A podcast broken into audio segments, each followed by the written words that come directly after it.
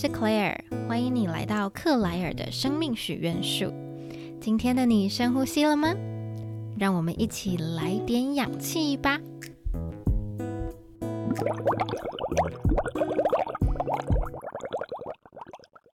Hello，今天来聊一聊我前阵子看完一本很喜欢的书《心态制胜》的内容。这本书的全名是《心态制胜：全新成功心理学》，作者是卡罗德威克。他是一个现在任职于美国史丹佛大学心理学系的教授。那这本书啊，它主要是谈到定型化思维与成长型思维的差别，以及如何把成长型思维运用在运动界、企业界、人际关系层面上面，或者是如果你是父母、你是老师，又或者是你是一个教练，要怎么实践这种思维来帮助不同领域的人达到嗯他们的成长跟卓越的一个表现。在这集节目里面呢，我会先跟你分享到底什么是定型化思维，什么是成长型思维。除此之外呢，也会分享三个很常见的一个迷思，以及我自己个人的心得跟见解。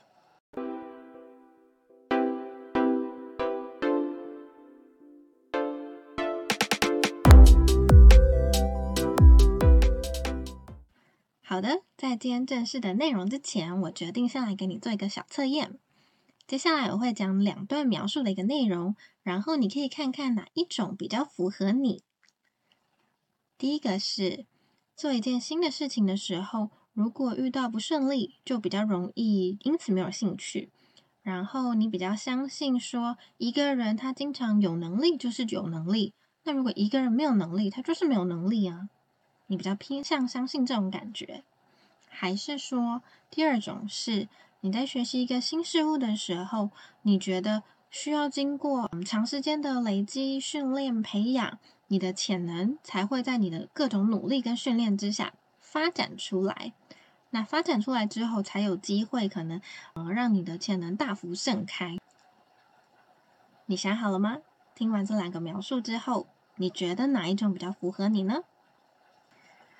好，那因为我开头就已经有先在呃开场白的时候让你知道，其实我们要讨论的是定型化思维还是成长型思维，所以其实我想你现在应该也猜得到哪一个是定型化，哪一个是成长型吧。第一种其实是呃你感觉先天能力会决定你大多数时候的成败，这个结果论比较重要的这个想法，它其实是偏向定型化思维多一点。那如果你是这样的人，或者是你也觉得，嗯，这个想法目前为止还蛮符合你现在的状态的话，那你在学习新科目或者是新技能的时候，比较容易遇到说，一开始如果你学的很不错，你会觉得啊，你很有天赋，那很值得你再多花努力，然后继续学习，你就会学得越来越有劲。但是，如果你发现你一开始其实学了一下，然后就根本掌握不来，或者是可能落后别人很多，那你就会觉得啊，应该是我没有天分吧？你就会失去兴趣，因为它可能没有办法显现你的长处，你可能嗯，你的聪慧啊，你的聪明才智不是适合在这个领域发展，所以你就会不是那么想学习。那其实。这样相信素质固定不变的人，他们其实会比较有完美主义的倾向，比较不能容忍错误、批评，而且会很容易迫切的想要看到成果，希望能够自己能够在学习之后就尽快成功。那成功了以后，他们就会对自己很骄傲，然后有的时候还会新生一些优越感，觉得哇，我就是比别人还要厉害的那种感觉。那这个是定型化思维。第二种是成长型心态，也就是呢，他们认为一个人的能力可以是透过努力跟训练发展出来的，因此他也会需要长时间去培养、去训练，去让你达到那样子的成果。具备这种心态的人，他其实比较会，嗯，比较容易乐在其中，因为他们不会那么一开始就只想要马上要得到一个成果。他们其实是会比较能够看到在追求卓越的这个过程所带来的价值。当然，结果还是非常重要。可是，结果的好坏不是只是为了证明自己到底是不是非常优秀，而且也不是用来说依这个结果的好坏来跟别人做比较。如果我做得好，就表示我比别人厉害；那我做的不好，就表示我比别人差非常多。成长型思维的人，他会更享受在这个过程当中打怪升级的感觉多一点。然后呢，他会比较偏向跟过去的自己比较，发现我已经成长了很多，发现我已经做到我之前做不到的事情，发现他其实是在这个过程当中，就算现在结果还是没有到达就是大师级的这个等级，但是呢，他已经已经很棒了，已经有在进步了，这个才是最重要的。谈到成长型思维的代表人物啊，其实我对作者提到 Michael Jordan 这个篮球之神的举例非常的印象深刻，因为作者提到他说，虽然他大家都知道他是篮球之神，他整个成就非凡、名留青史的那种感觉，但是很多人不知道的事情是，他其实不是一个天生好手。他在小时候啊，他可能在高中的时候，他曾经被他非常喜欢的校队淘汰过。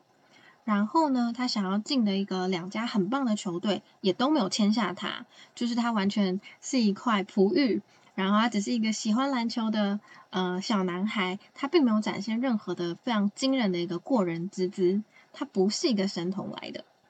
只是。令人惊艳的事情是，他在各种挫败之后，他因为具备这种成长型的思维，让他就是决定要把 化悲愤为力量，然后他就更加努力，而且有去聪明的找到一些正确的练习方式，来帮助他成为今天我们口中的篮球之神。那我讲一段 Michael Jordan 他自己有说到的一段话，是我觉得非常有感，而且和成长型思维其实密切相关的。他说。心理的韧性和勇气，比你可能具备的身体优势还要强大。他总是这么说，而且他自己也总是这么的相信。这个观点我非常的认同，只是可能很嗯，作者有提到说，很可惜的事情是，很多人都不太相信，就是这件事情。原因是因为他们可能总是看到篮球员的完美体格，然后认为是这样子，先天的条件促使他们成功。但是没有看到的是背后更多的努力，然后跟日复一日的练习。那说到这里，你应该对固定型思维与成长型思维有一些理解。那么你可以回想一下，你最近在工作上，或者是你有学一些新兴趣啊，比如说吉他或者是下厨等等的。你在学的时候，一开始的情况是怎么样？你遇到困难的时候，你会觉得？你的能力其实就是只能做到这样，甚至再多付出一些时间学习，也进步非常有限。因此，你就可能会想要放弃吗？还是说你会告诉自己，这很难，但是很有趣，也许我可以试试看，尝试调整方法，或者是寻求其他更专业的人，或者是寻求朋友上面的协助，看你可以怎么样调整。那再多花一点时间练习，可能你会做出不一样的成果。你是哪一种呢？那如果是有小孩的爸爸妈妈正在收听这集节目，你们也可以从这个角度观察一下你的小孩。你在让他们学习新才艺的时候，你的小孩反应的是怎么样？他会不会遇到困难就马上说：“妈妈，这个我不要，我我没有天分，我不要学。”还是说他们会觉得这个是一关关的挑战，然后他们相信自己做得到，只是他可能需要妈妈的帮忙，或者是他需要更多时间练习，然后愿意在这过程当中一步一步的成长。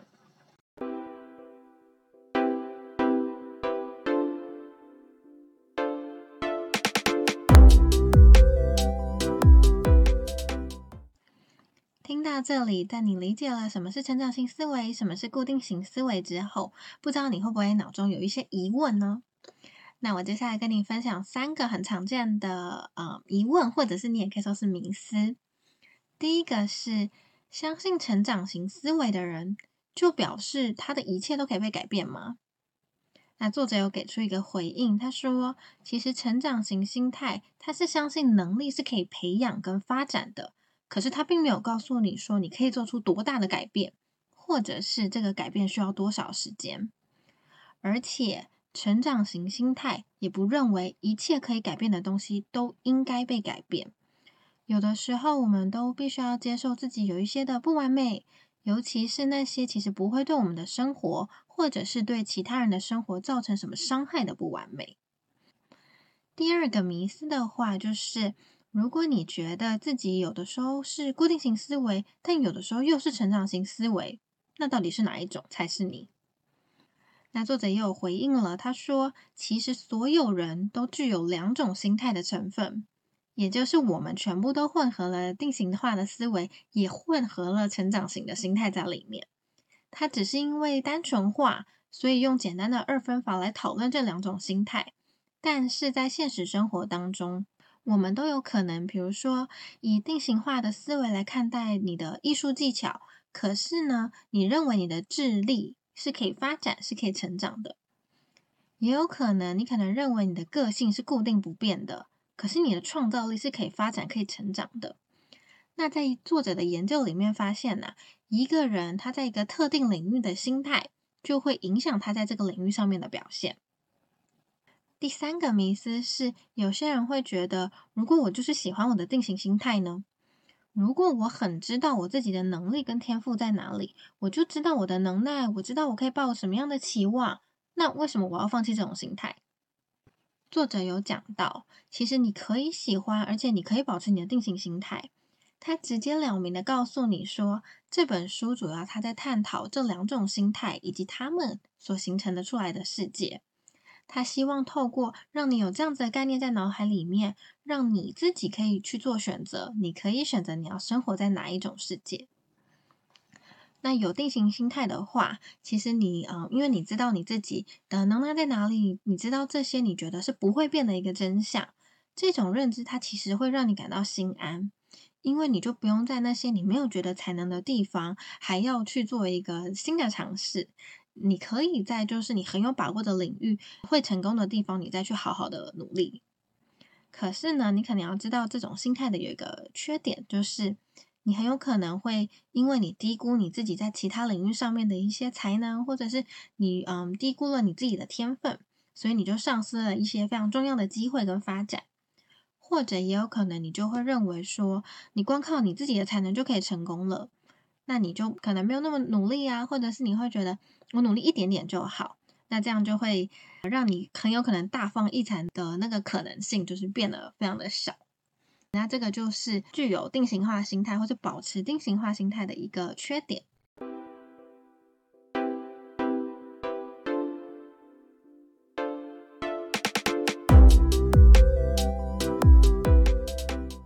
听完这三个名词。其实我自己，嗯，对于观作者的观点都蛮认同的，因为我也非常的相信这个是属于每一个人的选择。想要在什么领域以成长型思维为主，那在什么样的领域又以固定型思维就好。每个人都有自己的选择。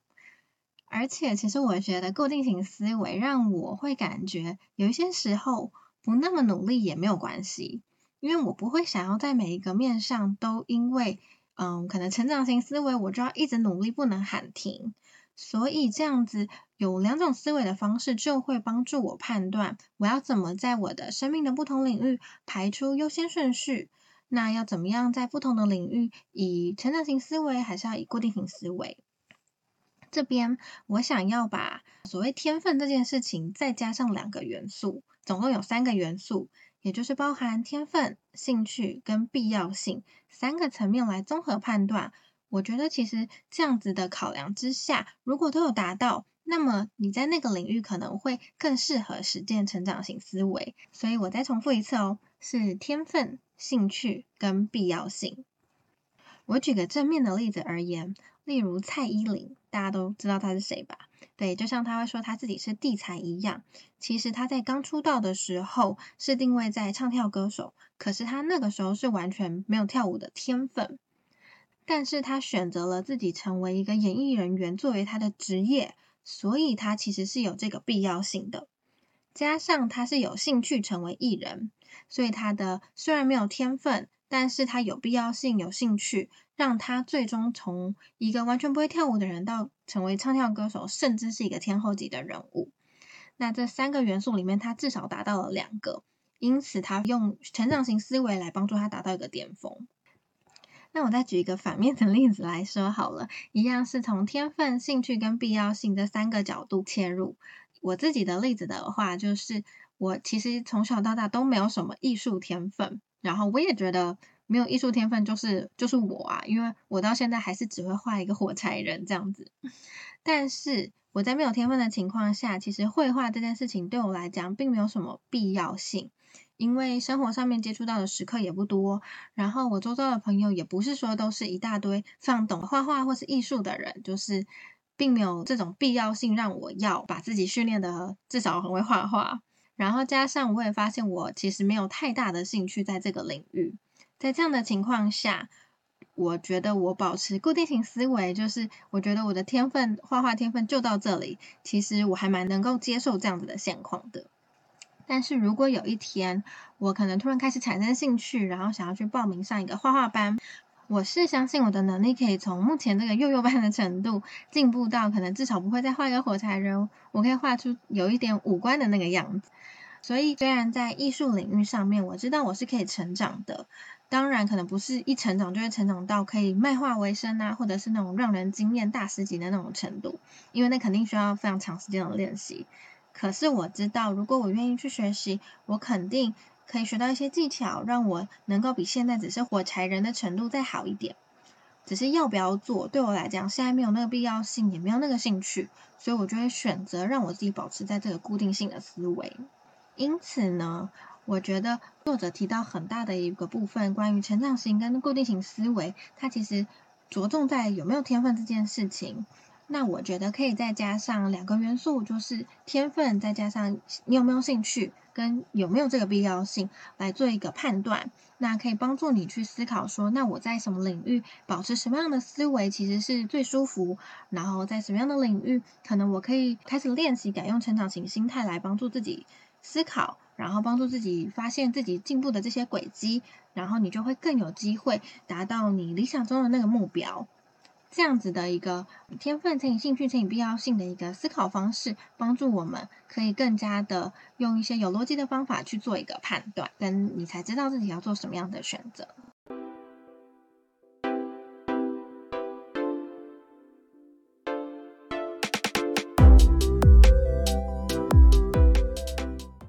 来总结一下今天的分享。首先，我和你说了成长型思维跟定型化思维的差别。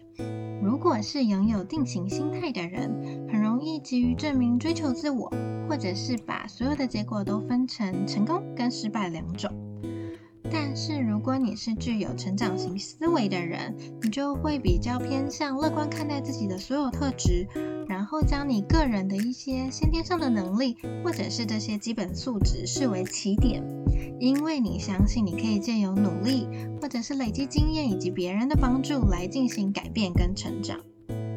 接下来我们谈了三个迷思，而且我也给出了一个作者上面的回应。作者想让你知道的是，每个人都同时具备两种思维模式，也有可能在不同的领域会运用不同的一些心态跟想法，但这些都是你可以自己选择的。如果你选择保持固定型的思维，其实这也是很 OK 没有问题的。他只是想要提醒你，可能会有一个小缺点，那就是你有可能会低估你自己的才能，而错失了一些很好的发展机会。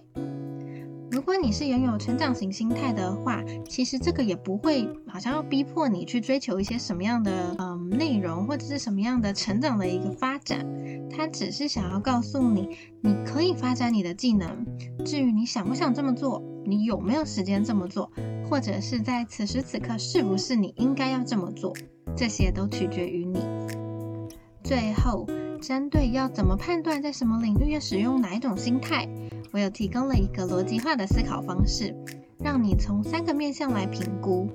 这三个面向分别是天分乘以兴趣乘以必要性。如果越多面向有达到的话，在这样的情况下实践成长型思维，它的效果就会越好。但是呢，如果你其实没有天分、没有兴趣，或是也觉得没有这个必要性，那么你就不需要强迫自己在那个领域也要一直成长、一直学习，都不能休息。分享到这里，如果你能够透过自己经常性的一个反思复盘，或者是你可以遇到一个对的人生导师、生活教练来帮你引导，你也可以在生活中慢慢发展成成长型思维的人。像我在 Life Coaching 的过程当中，就经常会协助来找我的人，帮助他们放下过去的那种思考方式。可能有些人是非一即零、非黑即白的这种模式。当他们就是渐渐发现有新的可能性，或者是他们看到自己过去成长的这些轨迹的时候，那个时候痛苦就会不见。当我们试着练习从根本、从内在以及从你的潜意识跟心理层面开始转换你的思维方式，其实一件事的结果虽然很重要。但是这个过程跟你的初衷，才是你真正生命成长的一个痕迹，是陪伴你继续成长的重要养分跟蜕变来源。好的，这一集节目就到这边。如果你喜欢我的 podcast 的话，欢迎你在下面给我五星的好评，然后也可以直接到 Instagram 克莱尔的生命学院树上面私信我，告诉我你的想法。我们今天就到这里，拜拜喽。